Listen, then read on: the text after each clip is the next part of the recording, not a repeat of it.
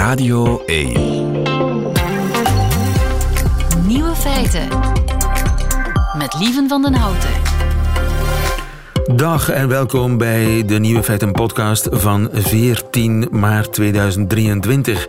In het nieuws vandaag dat Porsche werkt aan een caravan. Samen met Airstream, het bedrijf achter de iconische zilveren Amerikaanse caravans, ontwikkelt Porsche nu een luxe caravan. De trekschuur is speciaal gemaakt om door elektrische auto's voortgetrokken te worden. In twintig zesentwintig brengt Porsche ook een elektrische versie van de Cayenne uit hun S U V. Maar elektrische wagens zijn niet zo goed voor het trekken van aanhangwagens. Extra gewicht en extra luchtweerstand zorgen voor nauwelijks rijbereik. Maar de Porsche Caravan gaat daar geen last van hebben, want die is aerodynamisch en zo licht mogelijk gemaakt.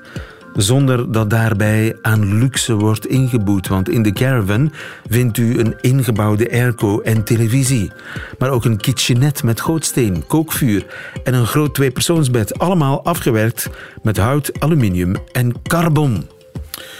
What's next? Een Porsche looprekje? De andere nieuwe feiten vandaag. Voetbal kan veel klimaatneutraler. Joeri Kortens doneert zijn haar aan de vogeltjes. China verzoent Iran met Saudi-Arabië en de nieuwe feitenchecker Rien en Marie onderzoekt of het waar is dat mezen door te veel stikstof door hun pootjes zakken. De nieuwe feiten van professor Koen Lemmens die hoort u in zijn middagjournaal. Veel plezier.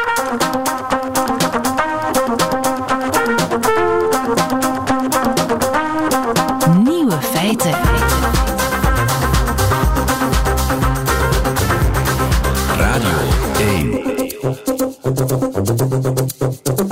We hebben een held van de dag. Held van de dag, dat is Frank Huizing. Hij is de man die de voetbalwereld klimaatneutraler wil maken. Goedemiddag, Frank. Goedemiddag. Frank, mag ik even vragen, heb jij jezelf tot voetbalmilieuactivist gekroond?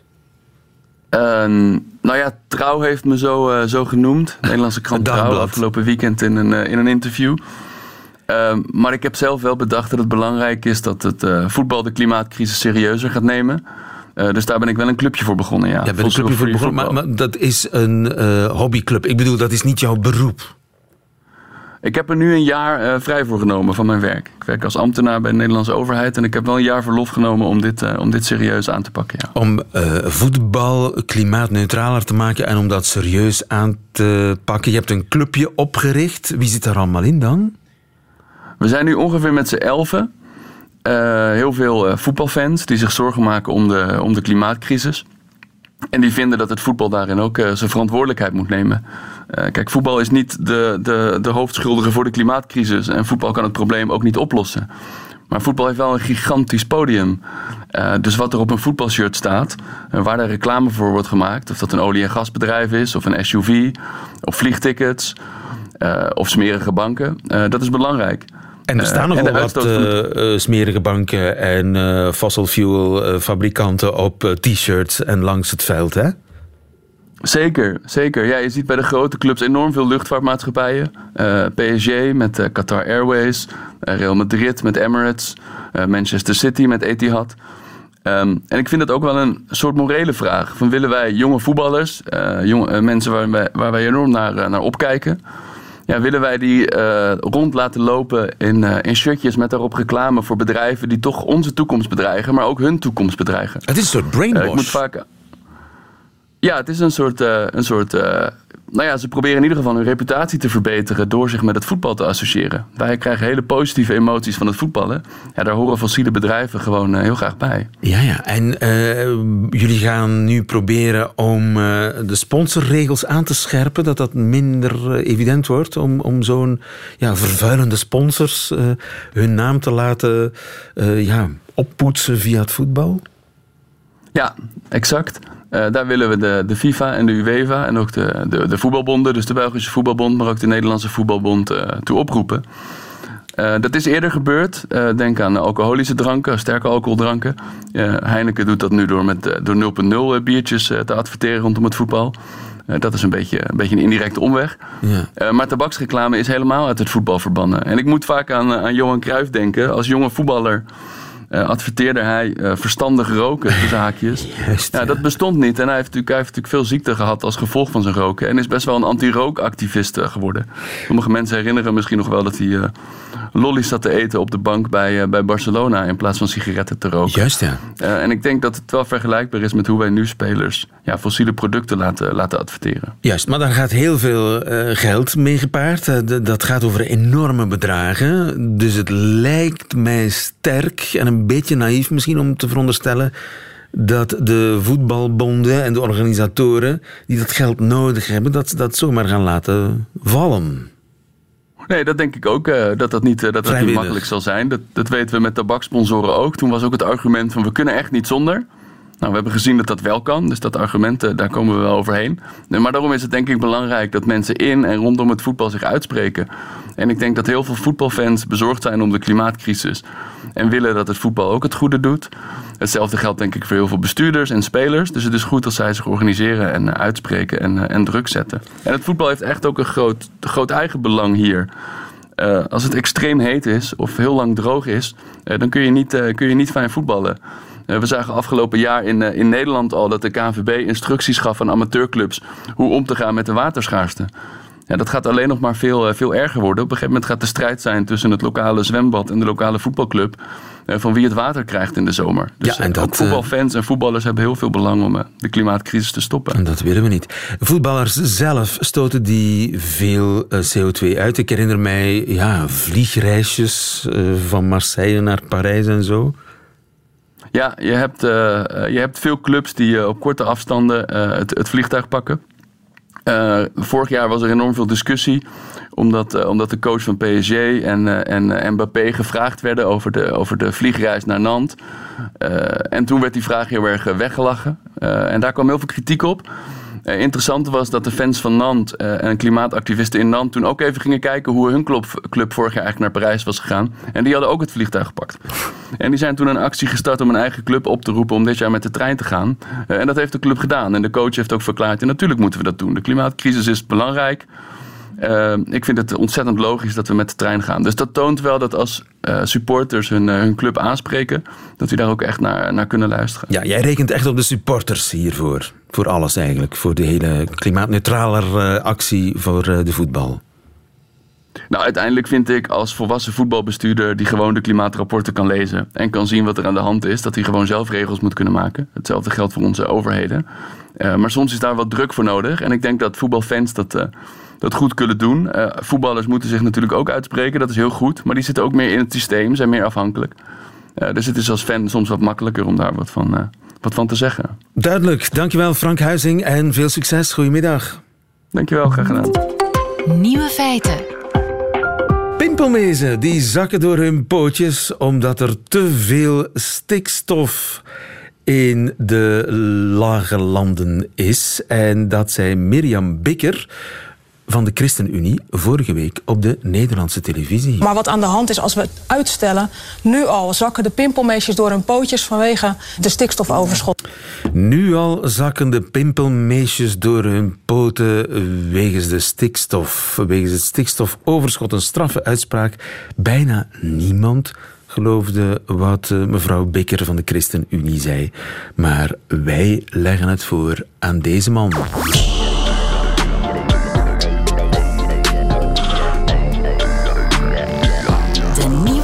Checker. Rien en Marie, goedemiddag. Goedemiddag. Wat een uitspraak hè, van Bikker. Ja.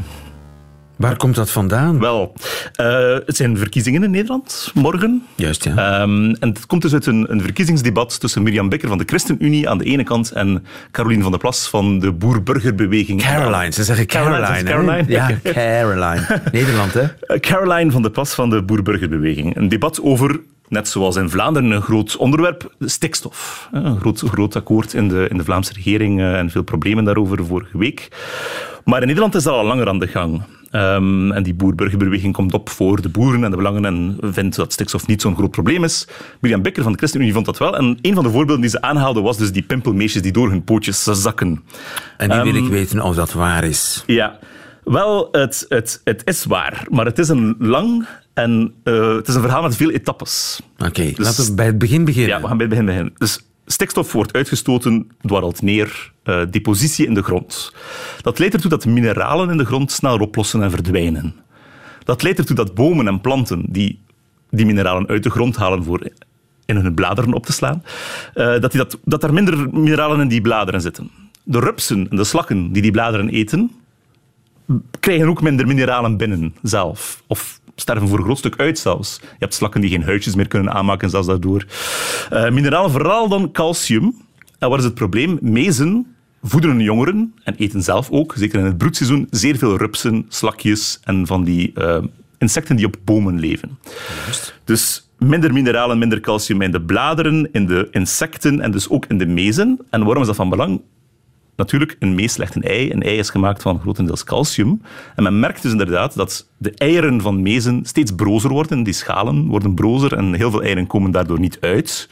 En als ze uitkomen en de jongen komen eruit, hebben die ook heel veel mineralen en calcium nodig om botopbouw te hebben. En het komt dus inderdaad voor dat mezen door hun pootjes zakken, letterlijk. Dat ze hun gewicht niet kunnen dragen omdat hun poten te zwak zijn, omdat ze te weinig calcium binnenkrijgen. En dat is dus een cascade die in gang wordt gezet door stikstofdepositie in de grond. Maar die ook verergerd wordt door andere zaken, zoals de droogte. Het is ook een probleem dat zich vooral voordoet op droge zandgrond. Het is niet overal. En dan is nu de vraag van, heeft dat een effect op de populatie van de mees? Zijn er opeens minder pimpelmeesjes in Nederland en in Vlaanderen? Eigenlijk niet. De populatie is niet gedaald. Er zijn evenveel broedvogels, nog altijd. Het is als een beetje gestegen. Hoe kan dat dan? Ja, omdat het dus een probleem is dat zich vooral voordoet in specifieke gebieden, droge gronden, oude bosgronden, natuurgebieden, waar uh, heel veel controle is ook. Er zijn natuurbeheerders daar. Uh, mezen broeden vooral in nestkastjes. Het is heel makkelijk om in zijn nestkastje te gaan piepen, periodiek, hoe het gaat met de broedsels. En daar merkte men dat op. Maar in andere jongere bossen, die niet op droge zandgrond zijn, kan de mees nog altijd floreren. Dus enerzijds is het waar dat de meisjes last hebben van stikstof. Niet door alle calcium, meisjes hebben. Maar niet alle meisjes en voornamelijk in bepaalde plaatsen. En het, is, het heeft dus geen effect op, op de algemene populatie van de mezen. Juist. Goed, maar er zakken mezen door hun poten door te veel stikstof. Absoluut, dat staat buiten kijf. Dat is dus waar. Dat klopt. Ja. Elon Musk heeft ook getwitterd over het stikstof. Akkoord, ja. Of over stikstof. Hij, hij, hij, wat zegt hij ook alweer? Dat uh, boerderijen sluiten niets uithaalt voor het klimaat. Dat is een beetje het probleem. Hij heeft niet getweet over stikstof, hij heeft getweet over de boerenprotesten. En hij denkt dat die boerenprotesten, zowel in Vlaanderen als in Nederland, dat die over klimaat gaan. Maar het gaat eigenlijk om stikstof. En stikstof is geen broeikasgas, maar heeft een effect op het milieu. Verzuring van de bodem en heel die cascade die ik heb uitgelegd over, uh, over de, de, de eiken die, die daarvoor die er makkelijker door omvallen, slakken die geen huisjes kunnen kweken, ja. Pimpelmeesjes met hun pootjes. Milieu eigenlijk, geen klimaat. Ja, dus dat is zeer verwarrend. Milieu en klimaat, dat zijn twee totaal verschillende dingen. En dus eh, dat hele stikstofgedoe, dat is een, een, een heerlijke voedingsbodem, om in de terminologie te blijven, voor allerlei complottheorieën en vervolgens weer werk voor allerlei factcheckers. het, is, uh, het is vooral opvallend hoe ja, een, een tractorprotest in Brussel, beelden daarvan viraal gaan over heel de wereld. Dus men, men bekommert zich daarom. Ja, vooral mensen die een anti-autoritaire inslag hadden en die tegen de coronamaatregelen waren en die zijn nu verdwenen. En men zoekt iets nieuws om tegen te zijn. En zo is het Nederlandse boerenprotest en het Vlaamse boerenprotest tegen stikstof. Stikstof is het nieuwe corona. Ja, is, dat, is daarin opge, opgenomen. Is, en, en men, men steunt de, de, de boeren in Nederland en Vlaanderen vanuit heel de wereld tegen dat protest. Heel raar uh, en vaak met veel mis. misverstanden over wat, wat precies de oorzaak is. Dus ja, ook Musk heeft er inderdaad over getweet. Uh, verschillende, verschillende tweets al verstuurd. Uh, en hij bekommert zich ook om, om, om die boeren die hun boerderijen zouden kwijtraken. Maar hij denkt dan dat het om klimaat draait, wat het niet het geval is natuurlijk. Maar inderdaad, voldoende werk. Uh, en, maar ik ben af en toe wel eens blij dat het over een pimpelmeesje gaat en niet over vaccins of iets anders. Ja, en dat we af en toe eens iets kunnen checken en dat het dan toch klopt. Dat het toch klopt, inderdaad. Al, al mensen, ja, mensen mogen natuurlijk zeggen van ja, fuck de pimpelmeisjes, I don't care. Ik bedoel, wat, wat, wat kan mij dat schelen? Maar dat ze er last van hebben, dat is wel echt zo. Rien en Marie, dankjewel. Tot volgende week.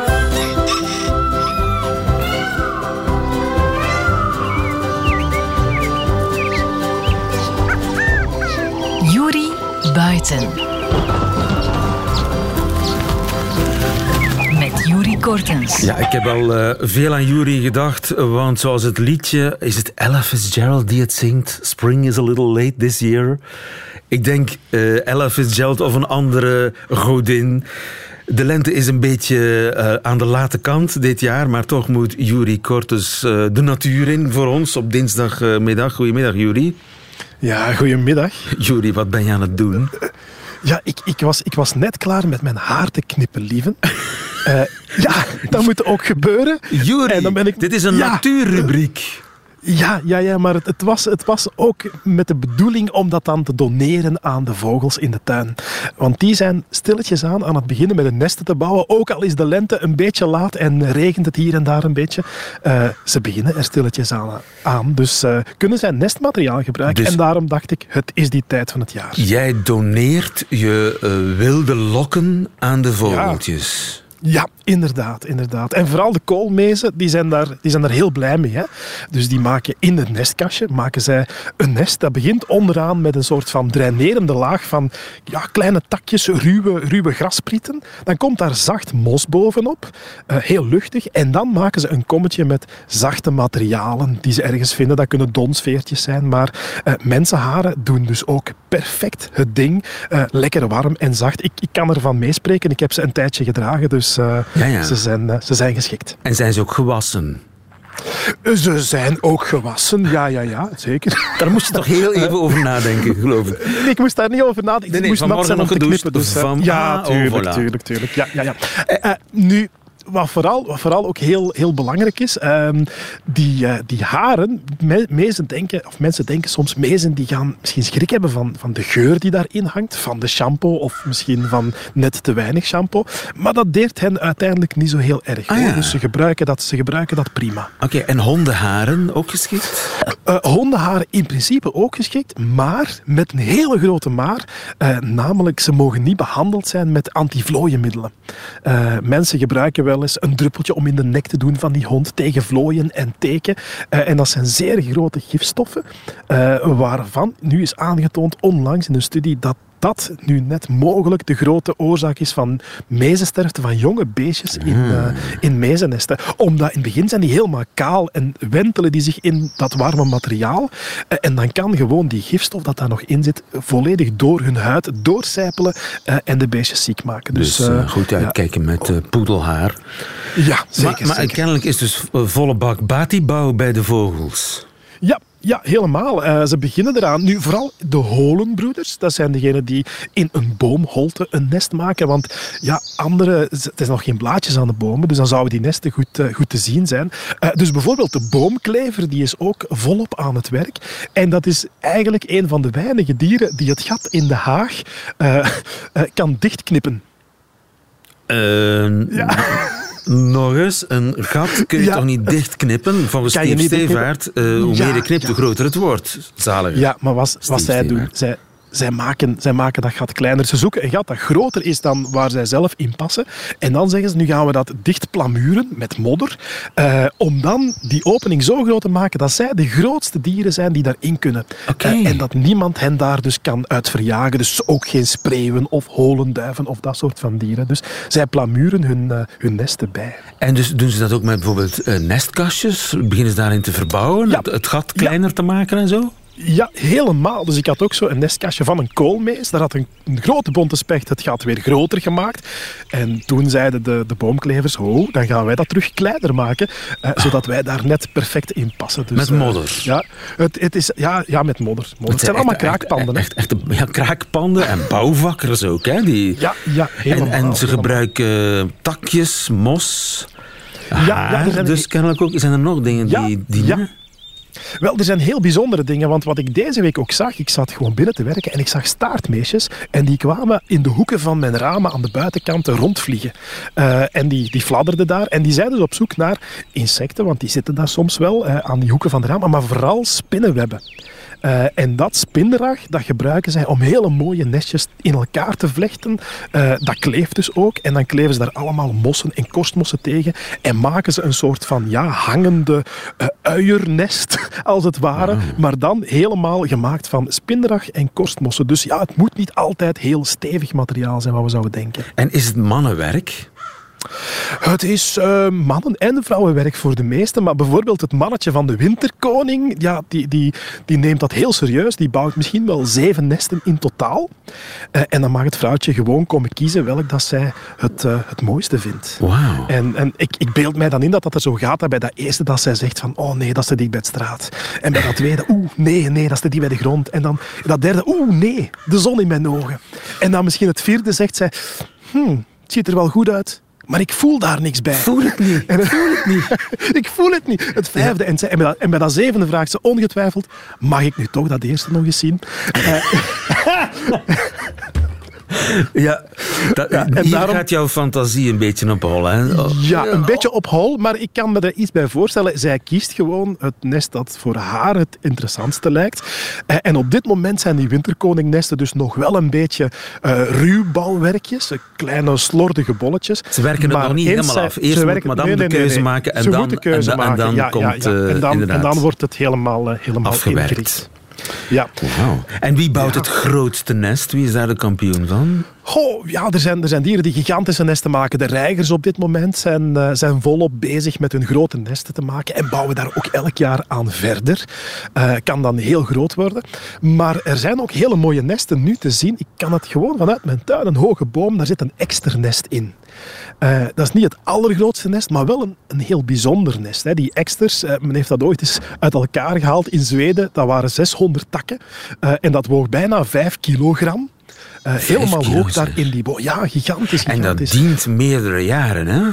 Dat dient, dat dient dan meerdere jaren, maar vooral, uh, zij maken daar ook een soort van afdak helemaal bovenop. En eksters, die gaan op een net iets andere manier tekeer dan, dan de andere vogels. De meeste gaan gewoon dode takjes rapen. Uh, eksters doen dat ook voor de basis, maar dan bovenop maken zij een soort van afdak, een prieel. Uh, en daarvoor gebruiken ze ja, dunne twijgen, die ze gewoon uit de bomen scheuren. Ze halen die eraf en ja, die zijn nog buigzaam en dan kunnen ze die mooi in elkaar vlechten. Een afdak, zeg. Uh, Zodat ja, het niet ja, binnenregent. Um, binnenregen gaat het wel doen, maar je kan op die manier overvliegende roofvogels niet meteen een inkijk geven in je, in je invloed. Voor de privacy. Uh, een beetje voor de privacy. En ook dat ze niet weten dat er op dat moment iemand, uh, iemand woont of dat er iemand aan het broeden is of wat dan ook. Dus dat, dat helpt dan sowieso wel. En zijn er nu ook vogels schoorstenen aan het dichtplamuren? Want dat doen uh. sommige vogels ook, hè? Ja, dat zijn de kauwen en dat, dat zien de mensen niet graag komen meestal. Hè. Kauwen, ook een van de kraaiachtigen.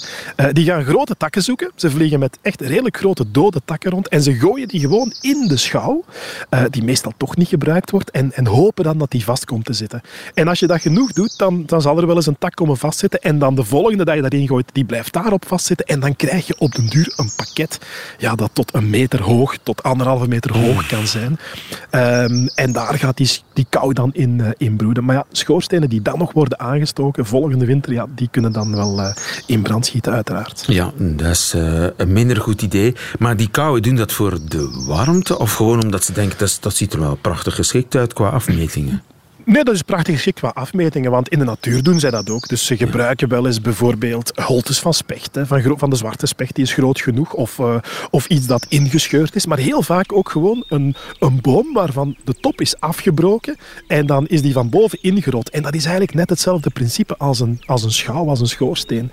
Uh, en nu, de meeste van die schoorstenen op huizen worden niet meer gebruikt waarvoor ze vroeger uh, dienden, namelijk om daar een kachel uh, of om, om de uitlaat van de kachel te zijn. Nu zijn het meestal centrale verwarmingen.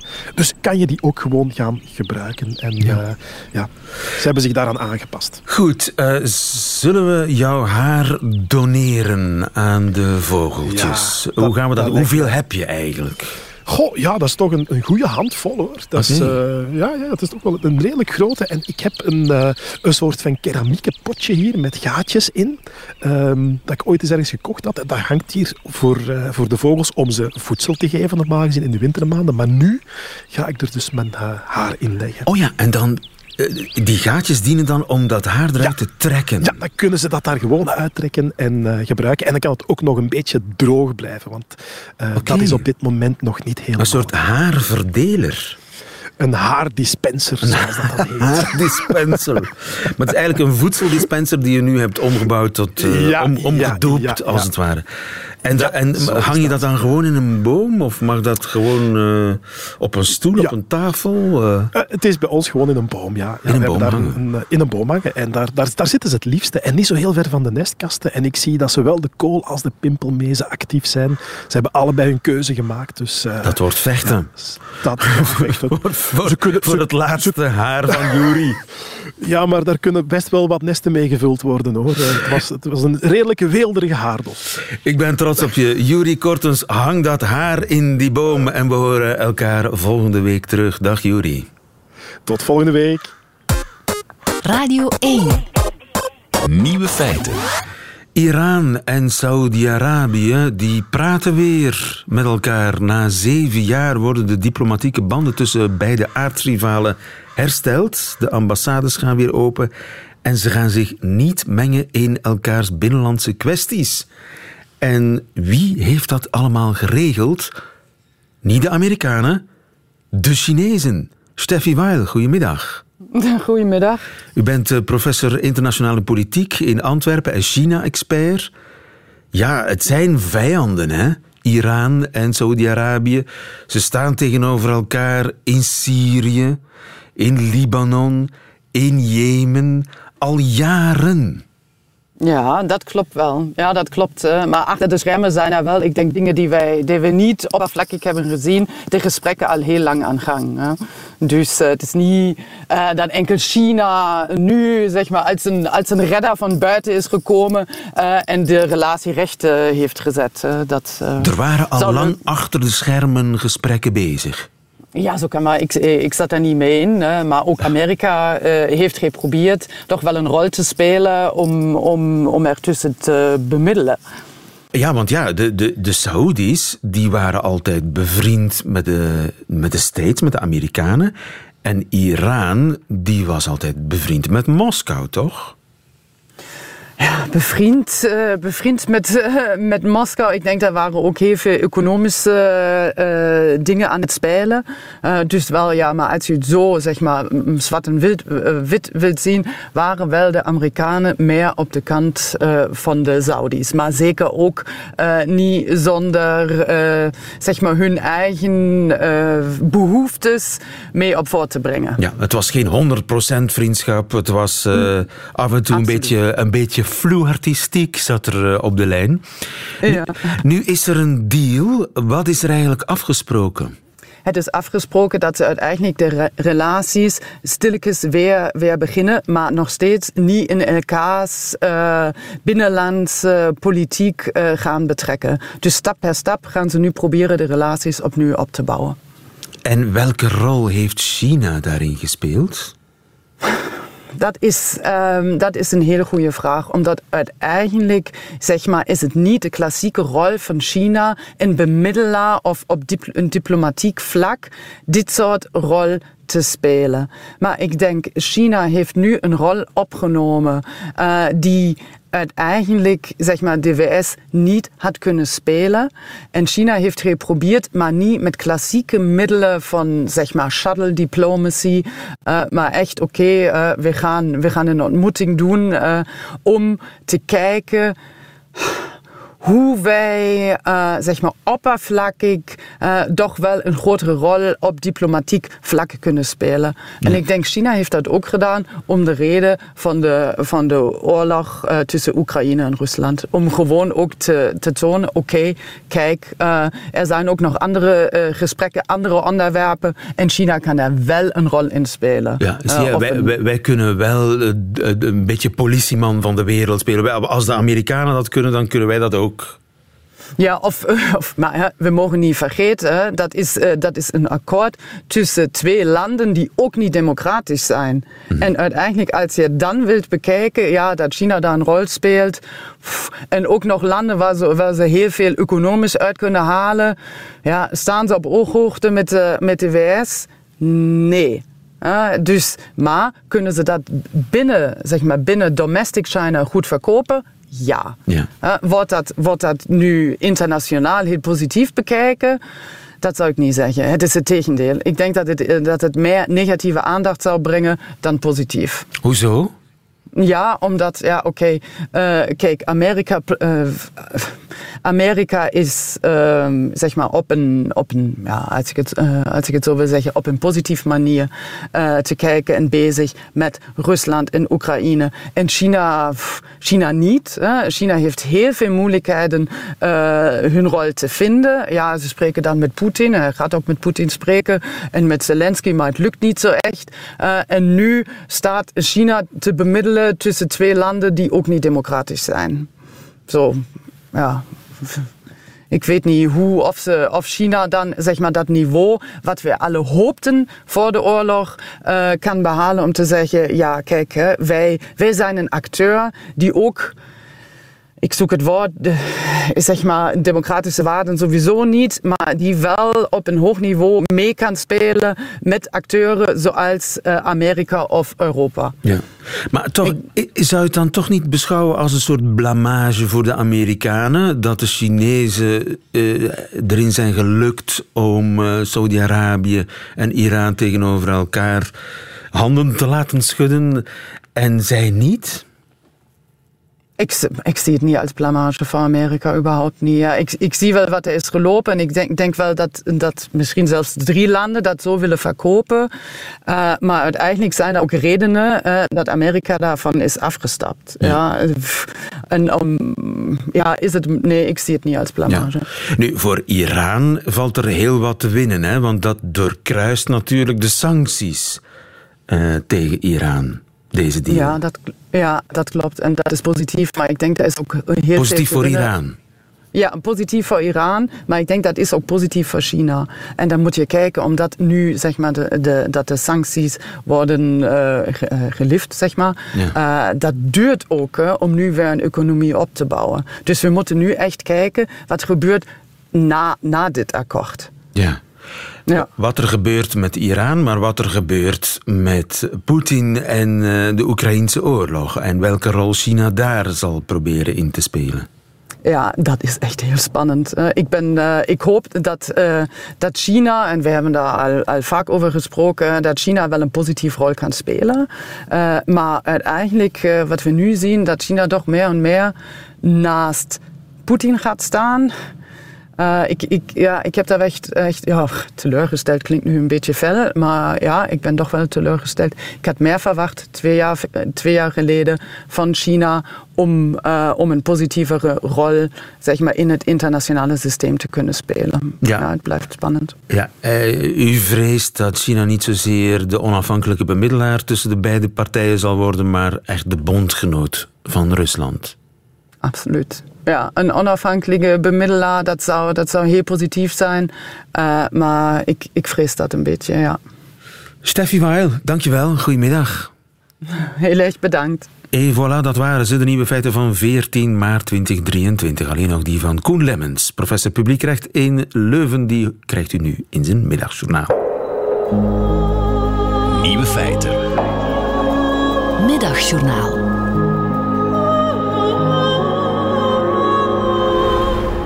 Beste luisteraar, mijn ouders hadden een hekel aan kindertaal, eufemisme en andere taalkundige flauwiteiten. Ze vonden dat je mensen altijd au sérieux moest nemen, ook al gaat het dan om een dreumes van vier.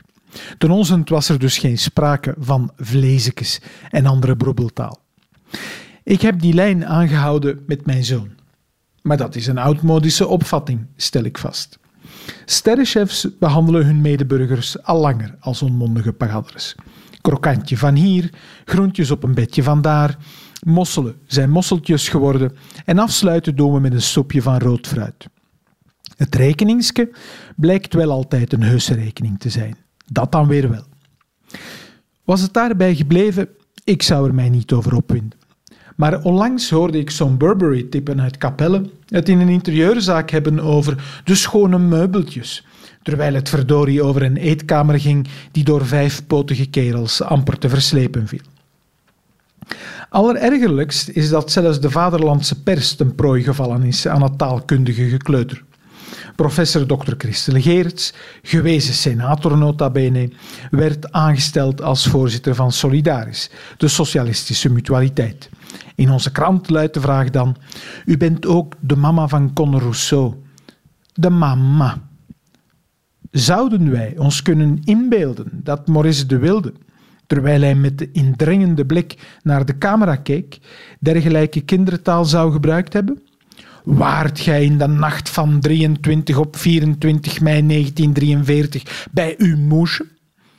Dat Walter Zinde zou gevraagd hebben aan de premier: u bent ook het kindje van de papa, die zijn centjes ook al verdiende in politiek. Vond je dat leuk?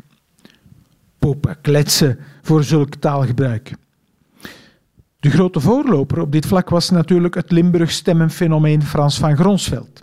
De senator die campagne voerde met de slogan "Zeg maar Franske", en die, toen het moment gekomen was om zijn zoon in de politiek te lanceren, de onvergetelijke en ook onovertroffen slagzin bedacht: "Het is de zoon van Franske, geef hem ook een kanske." Ik hoor u lachen, beste luisteraar, om zoveel kinderlijke naïviteit. Maar terwijl wij ons vrolijk maken, moeten we wel beseffen dat ook deze strijd onherroepelijk verloren is. Veel sneller dan u en ik nu kunnen bevroeden, ik geef het in het beste geval een jaar of tien, zal ik ook van u afscheid nemen met de welluidende groet: nog snel een zoneke van Koneke.